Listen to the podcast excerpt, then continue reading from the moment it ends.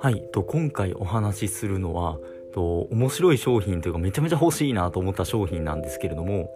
超高速弁当箱炊飯器というものです。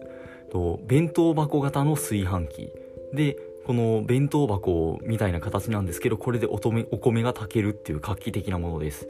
しかもさらに画期的なのが普通お米炊くのってまあまあ40分とか50分とかかかると思うんですけれどもこの弁当箱型炊飯器だと0.5合で14分1合で19分でお米が炊くことができるんだそうです。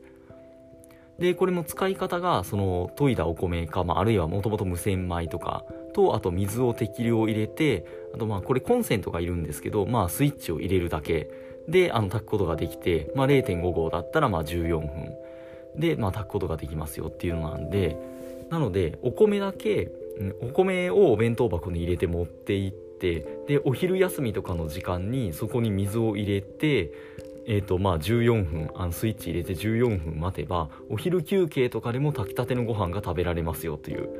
これすごいですよね。すごい面白いですよね。で価格が6980円。なんでまあまあまあ全然あの炊飯器と言われれば全然安いかなっていう感じはしますし。でまああのまあえっと形も小型なんで、まあ、使いやすいっていうのもありますし。しかもこれ、まあ、炊飯器なんですけどちゃんとあの防水になっているので弁当箱のように洗うことができるらしいです。これ素晴らしいですね。いやこれめっちゃ欲しいなと思ってそこ買いたいなと思ったんですがやっぱり発売当初から人気でもう発売して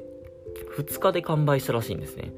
で現在今これ2020年1月に撮っているんですけれども今まあ予約というかまあ受付中で今だったら2月の中旬か下旬ぐらいにまああの商品が手に入りますよっていう状態だそうです。